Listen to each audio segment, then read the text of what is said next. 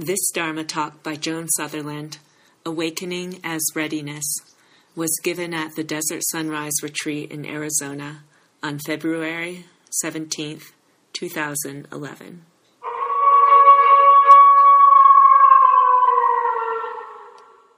Good evening, Bodhisattvas. And um, welcome to those of you who've come in to join us for the evening. For, um, for a very long time, um, maybe more than a thousand years, we in the Koan tradition have been called the school of sudden enlightenment. And that's been a very important part of our identity and what it is we think we're doing.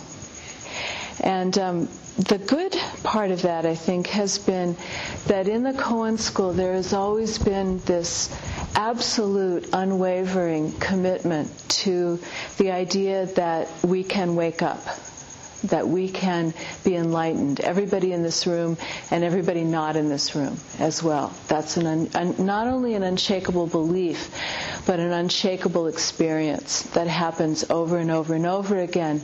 And so a great deal of the practice is um, is aimed at just that, at that kind of experience of um, sudden and and complete. Um, what does J.D. Salinger say? Stunning and final um, transformation of consciousness. Um, the downside, maybe, is that there's a sense of um, kind of thunderclappiness or lightningness about sudden enlightenment, that it's something that comes from outside and um, we can long for it, yearn for it, try to put ourselves in the way of it, but fundamentally it's um, an arbitrary event. It will or it won't happen, and it comes from somewhere else. So recently, um, I've been really fascinated by the fact that some scholars of Chinese Buddhism, who I trust a lot, have been reconsidering this phrase dunwu, which is translated as uh, sudden enlightenment, and saying that at least another way to look at it, and maybe a more accurate way to translate it, would be as the readiness for awakening. So we become the school of readiness for awakening instead of the school of sudden enlightenment. So why should that matter? Why does that make a difference? I think it really does. I think it makes a fundamental difference because it changes how we understand the project. It changes how we understand what we're doing and maybe um, how we go about doing it. If we have a sense of our aspiration as a readiness for enlightenment, that's not so thunderclappy and lightning like. That's something we can do. That's something within our own power to accomplish. We can be ready. You can right this very second start being ready for awakening. Um, and that's a great thing. That's a great change. We're not at the whim of something from somewhere else. We are um, engaged deeply in a known practice that leads um, to a known effect, we hope. So I wanted to talk about uh, this idea of our practice as being readiness for awakening. And um, a couple of aspects of it tonight to begin a, a, a conversation about it. Um, as many of you probably know, Chinese is in in large part, not completely, but in large part, a pictorial language. The characters come from pictures of things. So. Um, a tree, the, the character for tree kind of looks like a tree, and if you put three of them together, you get the word for forest, like that. Um, and what's really interesting in Chinese is is the the the, the nouns like that, the verbs like that that are pretty straightforward are pretty straightforward in their pictorial designations. But how do you draw a picture of readiness? how how a culture chooses to do that tells us a lot about the culture. And um, in this case, we're talking about something very old, thousands and thousands of years old.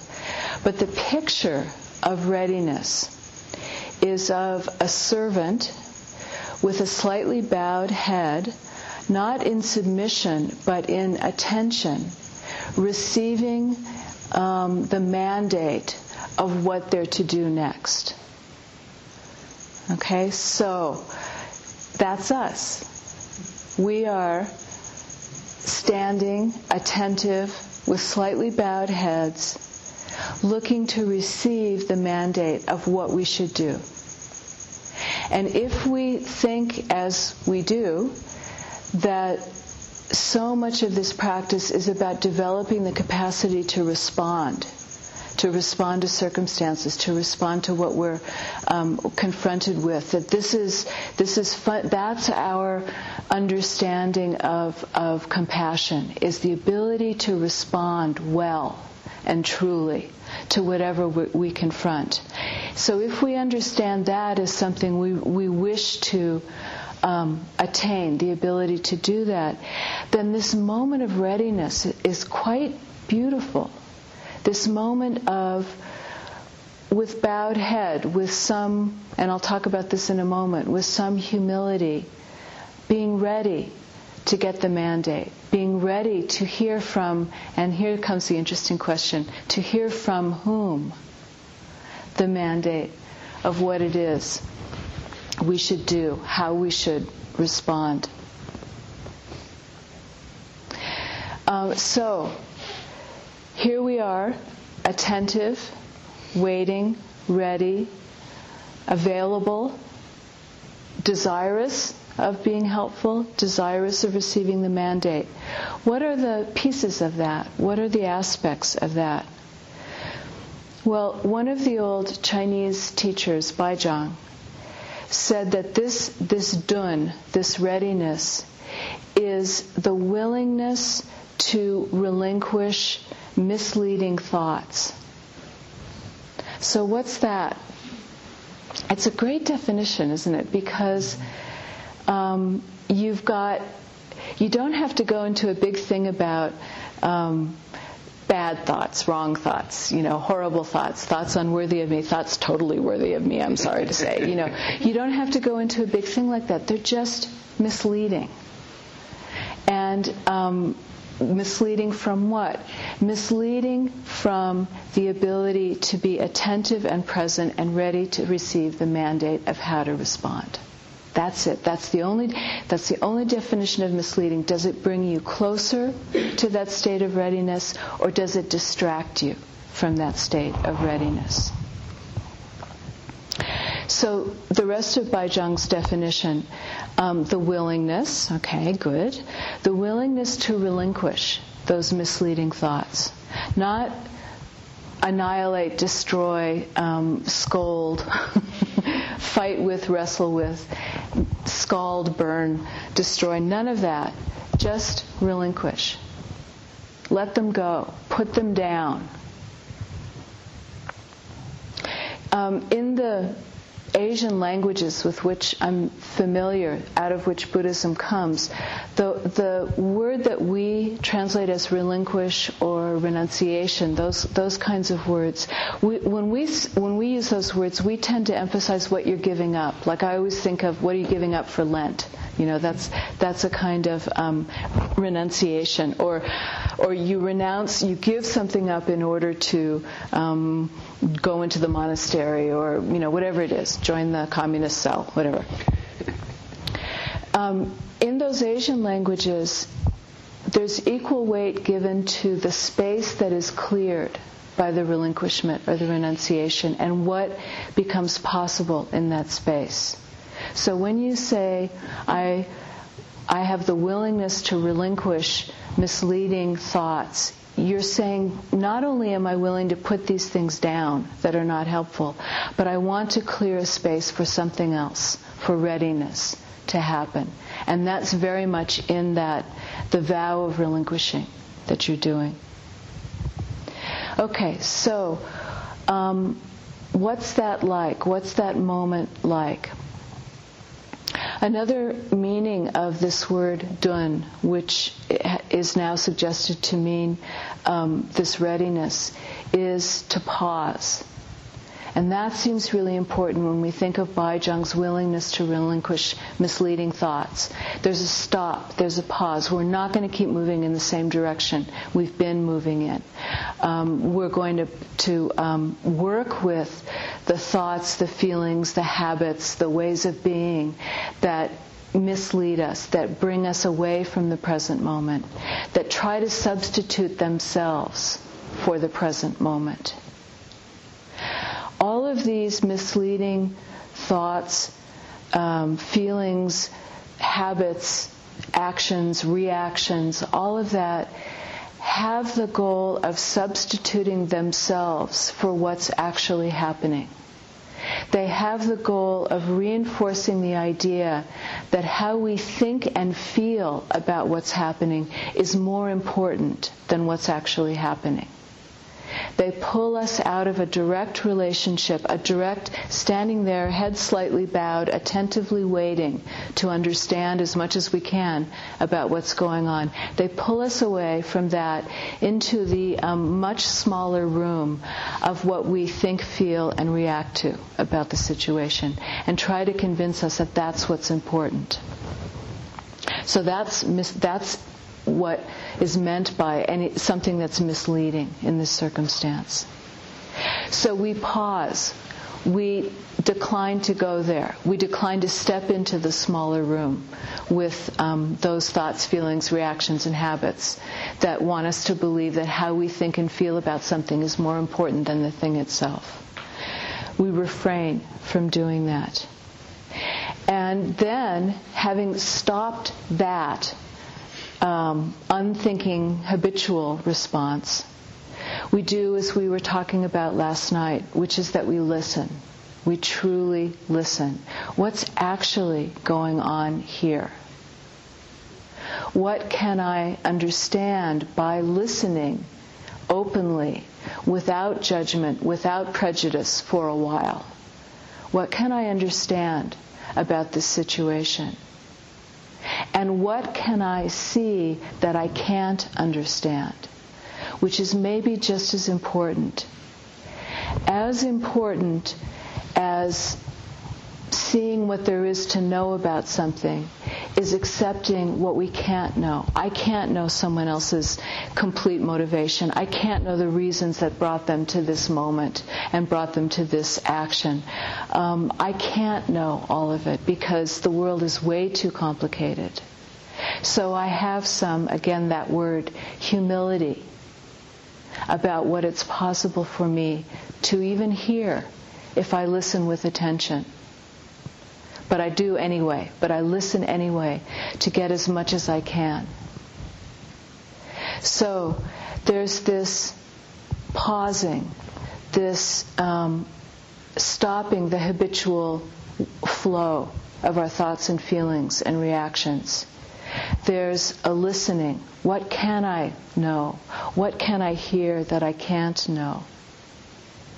What difference does that make? How does that make me more ready? And part of the um, the condition of this pausing and this relinquishing and this listening is humility. That can be a hard word for some Westerners because we associate it with humiliation. But we don't have to. We can reclaim it for ourselves. Um, humility comes from the Latin humus, which means the ground, the earth, the soil. And originally, um, humilitas was to be close to the ground. Nothing wrong with that, you know probably a pretty good thing a lot of the time. So we can think of it as meaning something lowly, or we can think of it as meaning something close to what's actually happening, close to the earth, grounded, connected to what's going on. And that doesn't seem like a bad thing at all.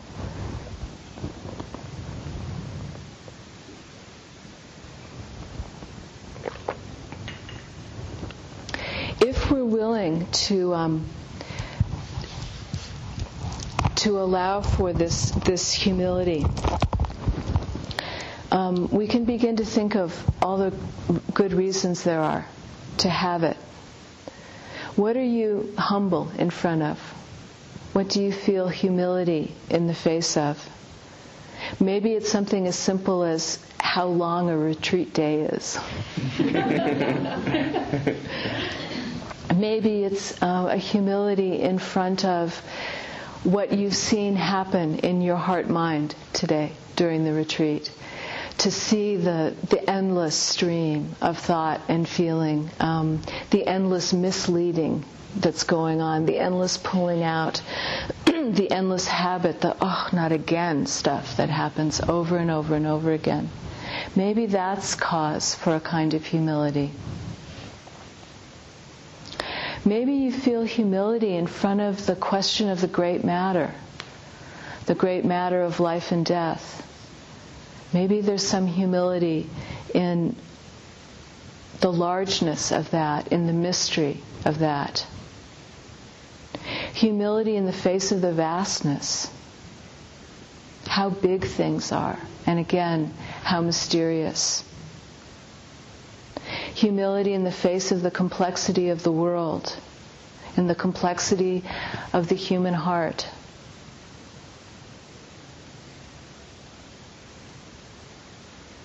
In the ways it's possible to feel such deep happiness in this life. Humility in the face of what we receive. Those things for which we are grateful, those things we don't even think about, but that keep us alive. There are so many reasons that have nothing to do with humiliation, but everything to do with reality, to bow our heads in the face of this life and this world.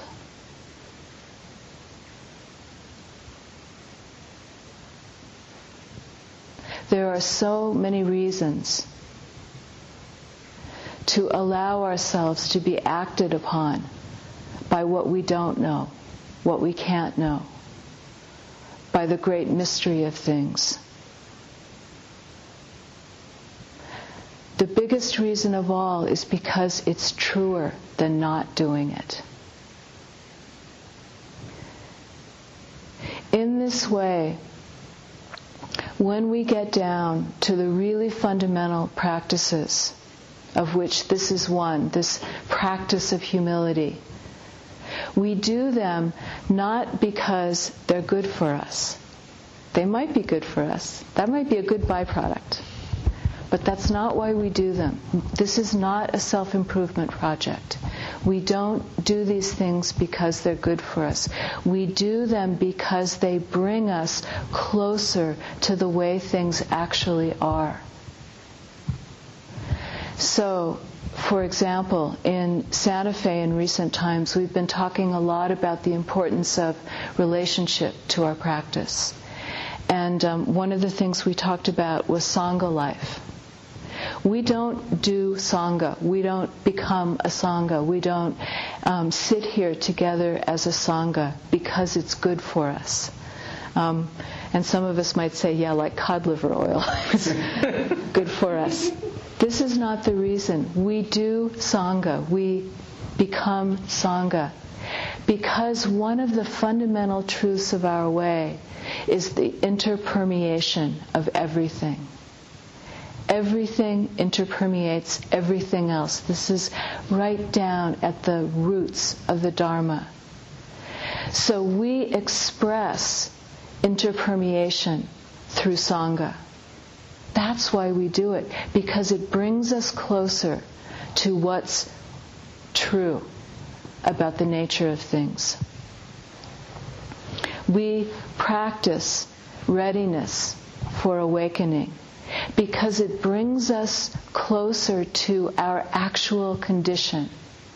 We do stand in this vast universe with heads slightly bowed, and if we are very lucky, with the willingness in our hearts to receive the mandate, to discern what is asked of us, and to do our best to provide it. From the point of view of the Koan way, that is a good life. That is a happy life. To the extent that we can do that. So our practice, our standing in the place of readiness for awakening is exactly the same as being awakened. We're standing in the same place. We're in the same attitude. It's the same thing. So the practice brings us to something true about the nature of human life.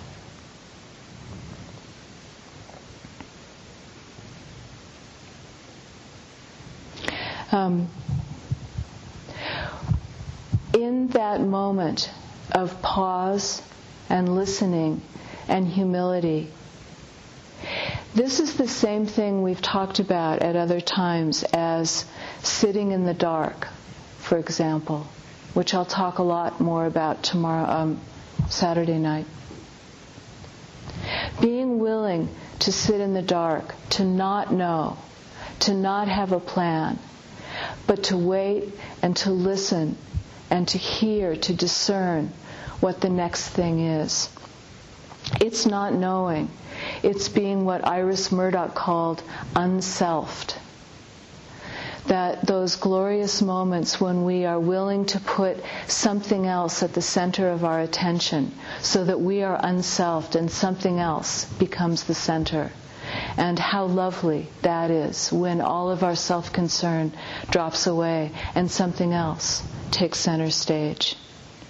All of those things, being unself, sitting in the dark, not knowing, that's this moment of readiness.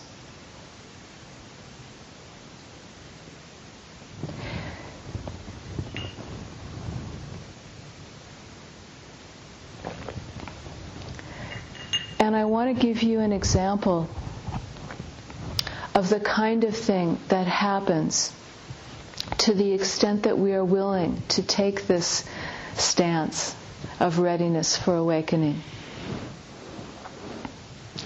Um, you would be excused for thinking that somebody decided that the best way to sell Buddhism in the West was to say it's a way of happiness. We're all going to be happy. And that might be true, although um, I guarantee you that happiness is going to look a lot different than what you thought at the beginning. Um, but I think, at least as importantly, it's a way of transforming sorrow. And I don't mean transforming sorrow into happiness or into something else, but transforming the kind of young sorrow that we come to practice with into a mature sorrow. By young sorrow, I mean um, the sorrow that comes from not getting what you want, things not turning out the way you want them to turn out, or the world not being the way you think the world ought to be. That's young sorrow. And there's nothing wrong with that. Young sorrow is usually mixed with or, or made up of um, disappointment, frustration, even anger, despair, all of those things. We don't lose sorrow, but that young sorrow over time transforms into a mature sorrow, which is something like see this world so imperfect, so imperfectible, not perfectible, so much struggle, so much pain, and yet things persist in trying. Things go on living. The sun rises, the flowers open up, the rain falls, people try and try and try again. Is there not something ineffably beautiful about that? Is there not something so poignant about the way things go on trying in an imperfect world, in a sorrowful world? Is there not a great tenderness about that? And do we have to change that to anything else? Isn't that something true about the nature of life? But that move from I am suffering, I am sorrowful because I'm not getting what I want, or because the world is not as I think it ought to be. The move from that to how poignant the world is, how tender, that in its imperfection we go on trying. All beings go on trying. A sorrow that is that tenderness, there's no need to fix that. That is something true about life. And that is the kind of transformation that holding to a readiness for awakening makes possible. It's also true that um, our happiness transforms as well. If we um, come in in a kind of similar way where we think that happiness is about getting what we want or about the world being the way we think the world ought to be, over time that transforms into a happiness that is not based in our circumstances and our conditions but is um, an ability to see the happiness of others and an ability to find joy in the joy of others. Happiness is no longer personal.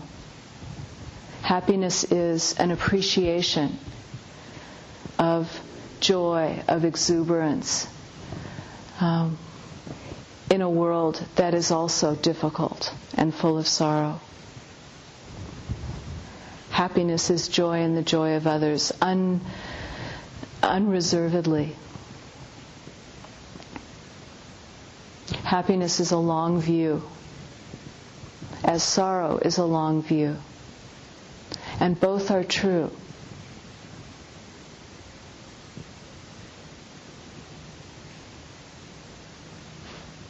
The great thing about that kind of happiness is um, there are so many more occasions to be happy.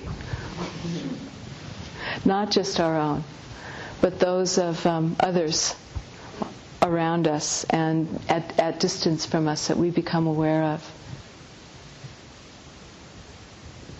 So, this state of readiness for awakening, this state of pausing the old ways, the usual ways, the ways that probably brought us to practice, the ways that are, have become painful to us, of stopping them, of listening instead, of feeling a humility that comes not from a sense of being less than or um, lowly, but a humility that comes from a sense of awe a willingness to open ourselves to that awe. To be, as we were saying last night, naked in front of it, not defended against it, knocked over by it, brought to our knees by it, but not turning away from that awe, however that is for you, however you experience that. doing all of that, allowing a mature sorrow and a mature happiness to ripen in us. A long view, a wide view. Over time, that becomes indistinguishable from sudden enlightenment. And maybe the difference is that because it is over time, it gets into us so deep that it will never let us go. There's nothing thunderclappy about it. It is old and deep, and it persists. And the transformations that arise out of that are ours forever. The universe doesn't take take backs with that kind of awakening. So um, that's why a little matter of scholarly debate about how to translate a word might make a real difference, might be really important, might open us to a different way of understanding what it is we're doing, might enrich it, might complicate it. All of those good things.